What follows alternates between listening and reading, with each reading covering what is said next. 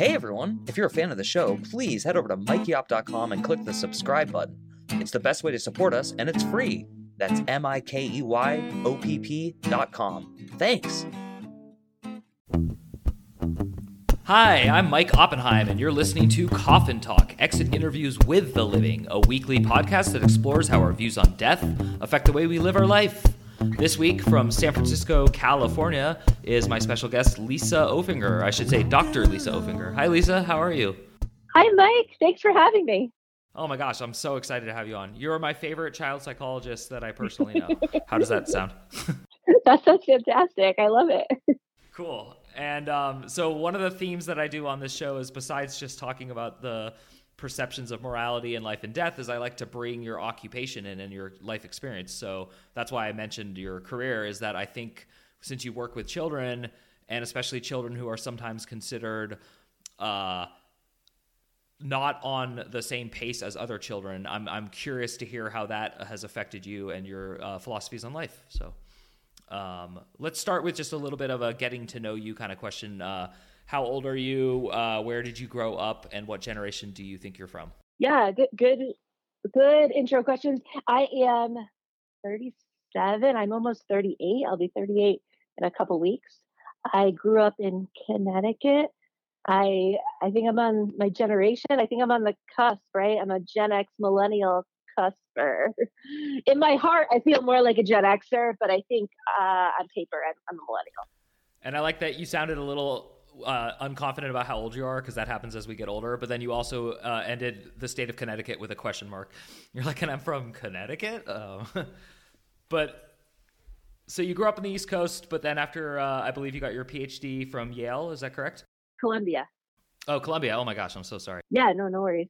Well, that'll make my brother and my father very happy because they both are Columbia graduates. Uh, yeah. So anyway, I was just trying to catch everyone up that you um, then moved all the way across the country to San Francisco, where you now work and you are married and you are having your second kid in what, like a week? Yes, one week, very soon. Awesome. And if you're labor, if you go into labor during this podcast, um, it'll just help me get more subscribers. So uh, please don't let that hold you back. Uh. So, okay, as a soon to be mother of two and a happily married woman and a child psychologist, I would just like to ask you what the heck do you think happens when you die? Yeah, I, I knew this question was coming and I spent some time thinking about how I was going to answer it and it's it's hard. So, I mean, kind of where I I do not I don't know is is where I would start with. I don't imagine myself or pretend to be an expert on anything there are so many things in this world that I do not understand and do not even even know how to start studying or making sense of. So when I think about what happens after we die, I I, I honestly don't know. Uh, I have some some ways that I lean, uh, but I but I'm like I said, I, I'm not. I I could be. I'm open. I'm open to understanding, and exploring. Well, let's talk about that leaning. Uh, what makes you lean? Yeah, so I think you touched on it a bit when you said when you named the psychology piece, and of course these pieces influence each other, right? About who I am as a person, I'm drawn to the field of psychology, and then kind of what psychology brings to my life shapes who I am as an individual and shapes my personal belief system. So, in you know, as a psychologist, I spend a lot of time studying things that can't be seen, can't be measured. Uh, things like you know some some psychology buzzwords, right? Like the unconscious, emotions, intuition, all these pieces, I I believe are very important to human experience, right? And and just as important as all the things that you can measure, like uh, intelligence or athletic ability, all these pieces that are much harder to measure are just as important to human experience. So I never want to pretend that something that I don't know the answer to or don't exactly understand or don't I can't measure isn't very important or isn't as important as the other pieces, right? So I, I, kind of like put death in that kind of same bucket of something that I don't necessarily, definitely don't understand at all.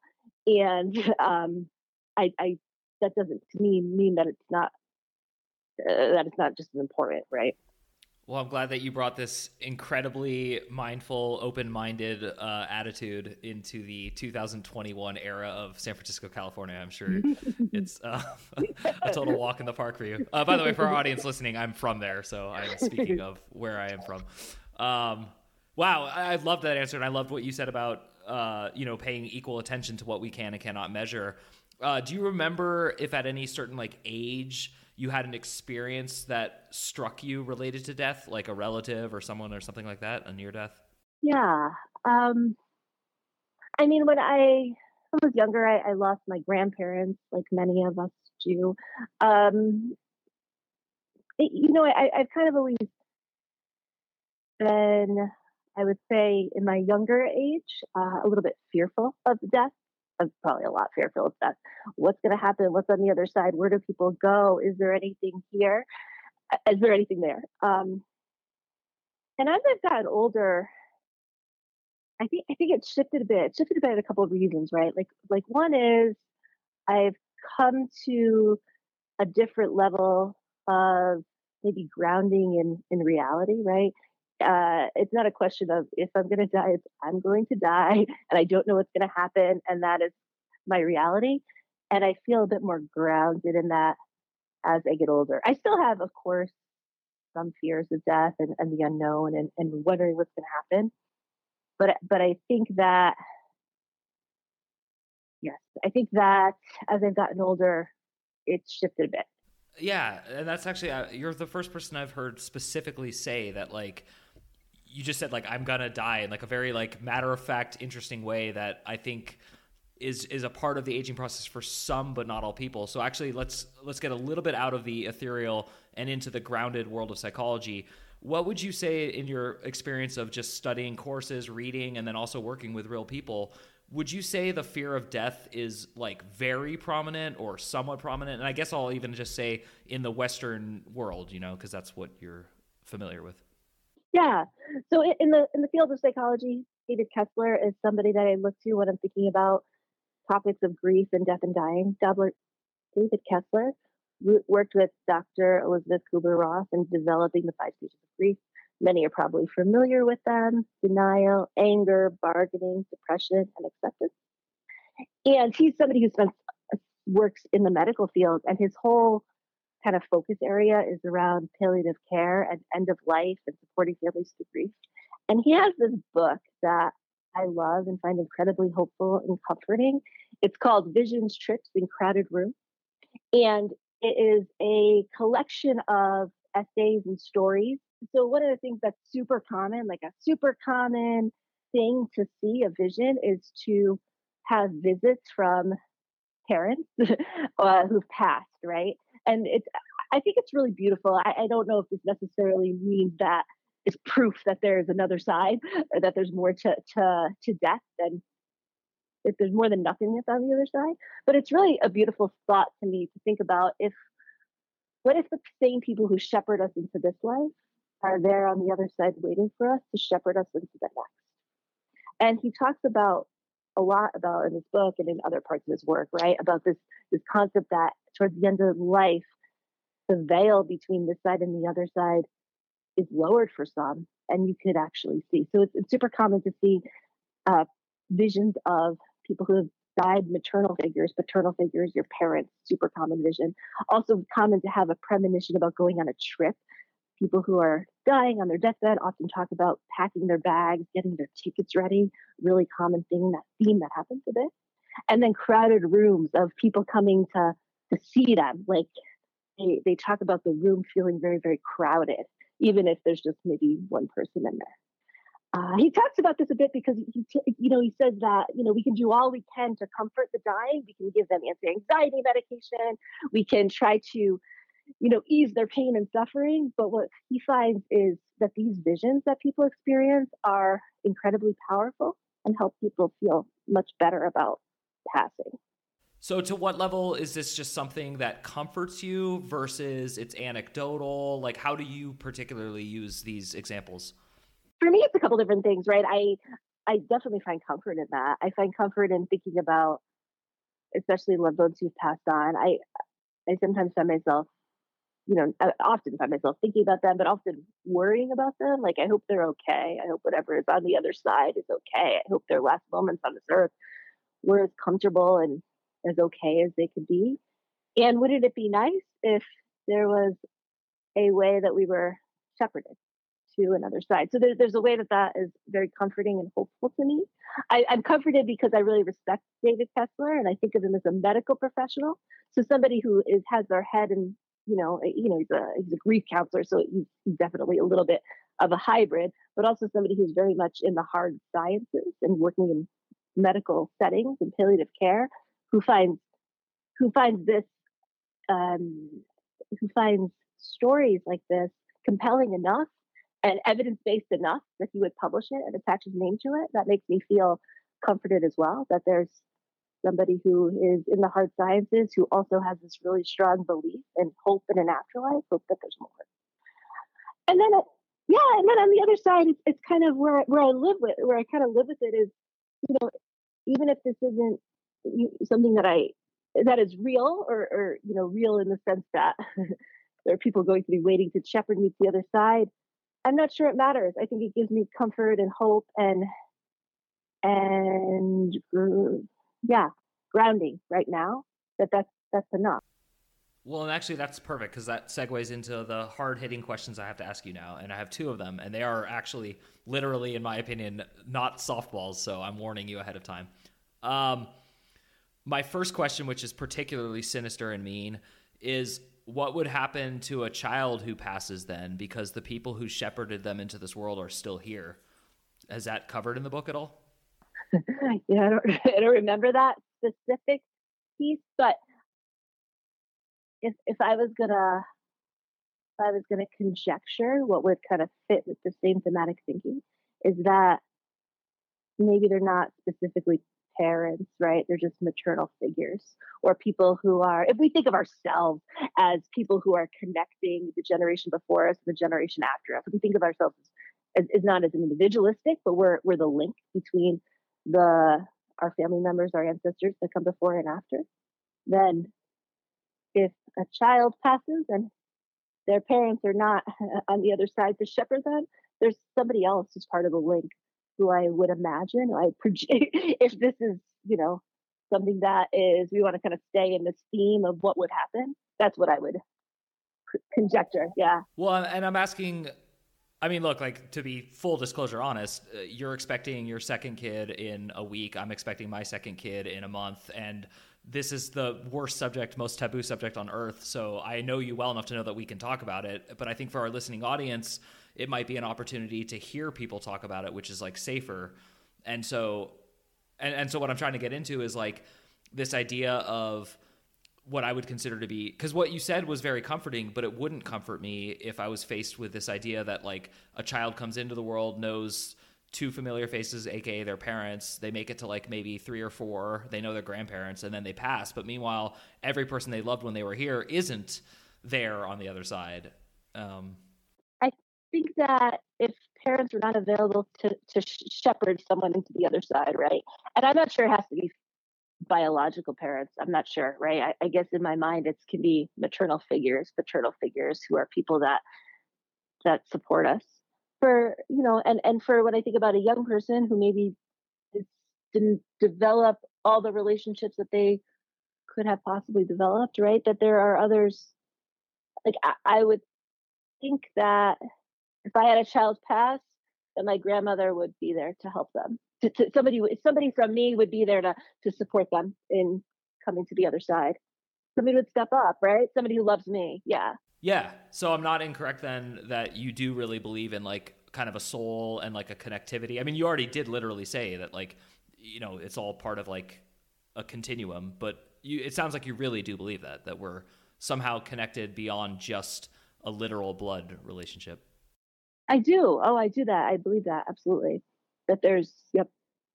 That there's ways that we are connected. Well, then your husband, who's my childhood best friend from since I was like I think five or six, um, w- when you met him, did you feel like a supernatural connection? You know, there's like a there's a strange coincidence actually. Um, my my I was very close with my grandmother, and she passed away soon before I met Dustin, and she and Dustin have the same birthday. And I mean, this is like, you know, I, I understand uh, that others may not think this means anything, right? There's people have the same birthdays all the time, but they're also both left handed. And I know that both those things are just coincidence and lots of people have the same birthdays and people can often can be left-handed but i always kind of took something like that as, as a sign a little bit of a sign that uh, i don't know what the sign is but that maybe you know just a sign from my grandmother from the other side i am uh, i'm more than with you and i had a very close friend from childhood die and a month before he died he said i'll try to send you the perfect woman before i die but she's to be Jewish. And I was like, ah, you know, it's not really my thing. And I'm Jewish, by the way, just for people who are dying to cancel me. Um, and and a month later, I met Alana, my wife, who's you know recording this podcast with me, and uh, definitely the love of my life. So it's I I don't care what people say and how skeptical people get. I think we. I believe every human has one or two quote unquote coincidences that they either do or do not acknowledge as a sign of something more than this. That's the most I'll be ever talking about my philosophy on this podcast, but I would definitely say your story immediately brought me to that. And, and, and say it's not real, right? Like, what if I, what if that's not real? It's just a weird coincidence. Like, okay, that's fine, but it's still meaningful to me, right? Ah, great point. Yeah. And actually that's what I wanted to get at with like psychology is kind of and that's why I asked that horrible horrible question about children's uh, children dying because even though it's offensive and it hurts people's feelings, it's not only does it happen, but the other thing I wanted to ask you about is what do you think about like the human experience then? Do you think there's like a point to this this quote unquote game that we go through? Yeah. So I, I do. I mean, I do. I know what the meaning of life is. I don't. I also think though that death is what gives life meaning. If we had unlimited time to do whatever we wanted to do, what would we do? like, what would we do anything? Would anything have any type of meaning? Like the pressure of knowing that everything is fleeting. You only have this moment once that we're all going, we're not all, that many of us are going to grow old, that all of us are going to die. That fleetingness is what makes life for me meaningful. I don't know if it, it makes it makes it it makes it so that there's a reason to go and think about relationships differently, to think about how we interact with each other, to think about, oh, this I need to resolve this in this way because I'm, I actually don't have forever. And if this is an important thing for me to do, I need to do it because it's going to be over. Yes, I that totally makes sense. I actually once had this like weird thought experiment that uh the creator who is infinite was so bored that they created us to watch us not be bored with a limited creation and that's like their way of killing time because I can't imagine what it's like to be anything that's permanent. It just it's beyond my comprehension and that's why I'm obsessed with this subject. Yeah. So let's let's move into a little bit of like practicality because I want to use uh, your actual job like to help our listeners a little bit because I think you have an insight into like something a lot of us don't see, which is the struggles of children who are maybe dealing with some of this. So how often in your work with children does the subject of death come up? Does like this actual subject come up? all the time. I mean, maybe maybe it doesn't look like the subject of death, but I mean, grief and loss are, of course, part of the human experience, but it's also a, a big part of what I do in psychology, working with all different types of grief. So t- tell me a little bit more. Like, uh, I know you have a fascinating take on this, and I'm trying to get it from you. So I'm trying to take a shortcut and just tell you, like, what what do you think our listeners would be dying to know that you're dying to share? Meaning, like something that would help them because I do. I think grief is like a huge issue, um, whether it's for someone who literally died or who has left your life. You know, like a, you can grieve for an ex, like someone who leaves you and stuff like that. So when you're working with children and you went out of school and you're just like, okay, I'm now officially in the field, I'm actually doing this. What were some of the bigger surprises for you? Things that textbooks couldn't prepare you for, things that lectures and tests didn't prepare you for?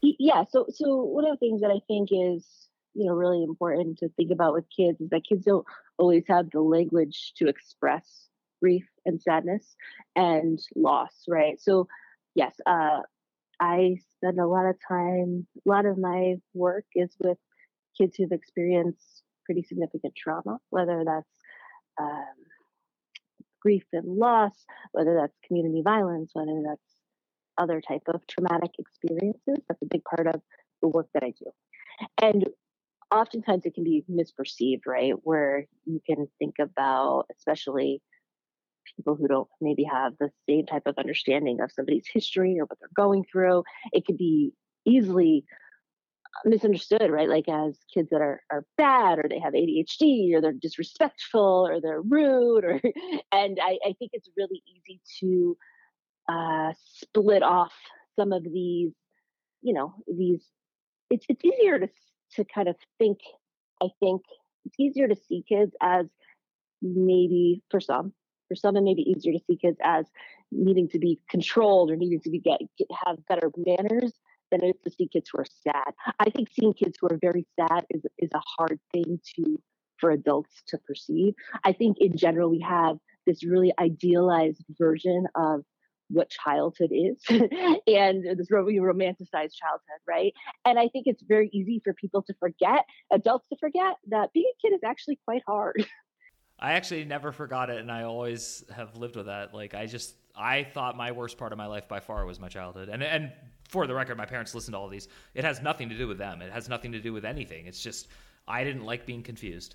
That's right, and and kind of having a lot of things completely out of your control, and not having a lot of say over what you you do, and and not having, like you said, maybe the confusion, right? Kind of the the process of figuring things out is really hard for we're all doing this at different stages, right? It's not that something that stops at childhood, but I guess I think when I'm thinking about my work, I'm thinking about I spend a lot of time working with teenagers, right? And there's this the, this constant tension between dependency and autonomy, right? Like I, I being this this feeling of being stuck in the middle. I'm I'm a child because there's all these things that I can and cannot do, and then there's uh, I'm also expected to act at my age and grow up, and you know, and I, I think that that tension is, is real. And I think when kids who are experienced a pretty significant loss, who are maybe um, have had, you know, have, have had experience with death, have had people who are close to them pass, who have been in some sort of traumatic circumstances where they're managing de- uh, grief, death, and dying. It, it, it's it's even harder, and it's also hard to maybe. It can be hard for adults to to see kids as being so sad. Yeah, that's a that's a really good point. Like the the actions of a, a person, not just a child, sometimes don't reflect the inner struggle and what's preceding that. And I think that's a good takeaway. Uh, much more specifically, and this will probably be one of the last questions I ask you. What, um, let me let me really try to think of a concise way to ask this. Um, why? What do you tell a child when they ask, what's the point of life or why am I going through this or who cares or like like what do you what do you tell a child when they ask you the kind of question that if you were to be honest you'd probably just say yeah I, I hear you mm-hmm. and I, I think I touched on this we touched on this a little bit at the beginning right? Being grounded in reality is really important. So I it's really important for healing it's really important for acceptance it's really important for a therapeutic relationship, right, or a clinical relationship or the work. So it could be really easy to say to kids, it, it, may the pull might be right if someone says, "Well, what's the meaning of this?" Well, there's so much meaning to life. Well, there's blah blah blah blah blah blah blah. blah. And, and actually, what I think is more can be more helpful is when somebody reflects what's really there, right? So yeah, I mean, it might feel like, it, oh, it sounds like you said, it sounds like you wonder if there's a meaning to this. What do you think the meaning is? I don't know what the meaning is, right? And I, I guess I would, for me, I'd ground in my own reality, my own, my own truth. Is I, I don't know. Like I'm, I'm, I'm on this journey with you. I'm here to explore with you. I'm not here to, to pretend things are different than they are.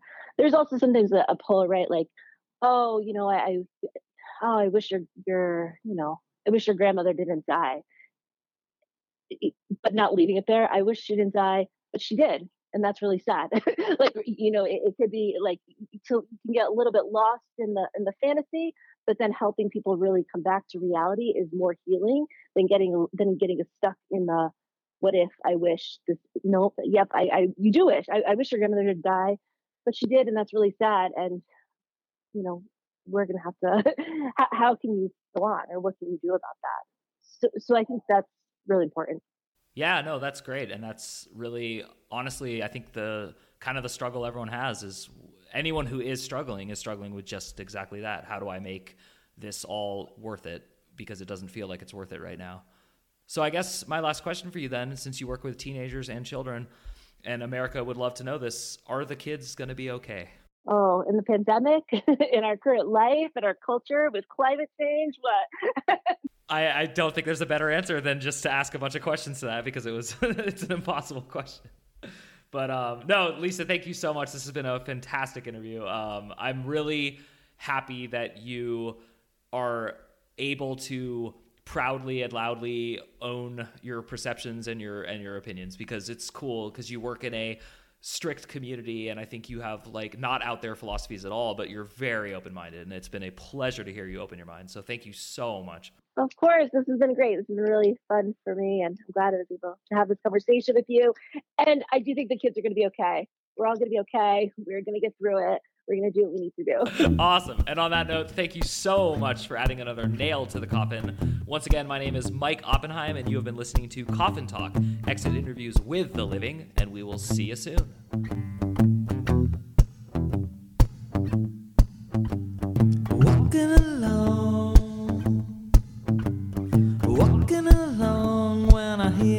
Song, and I'm walking alone.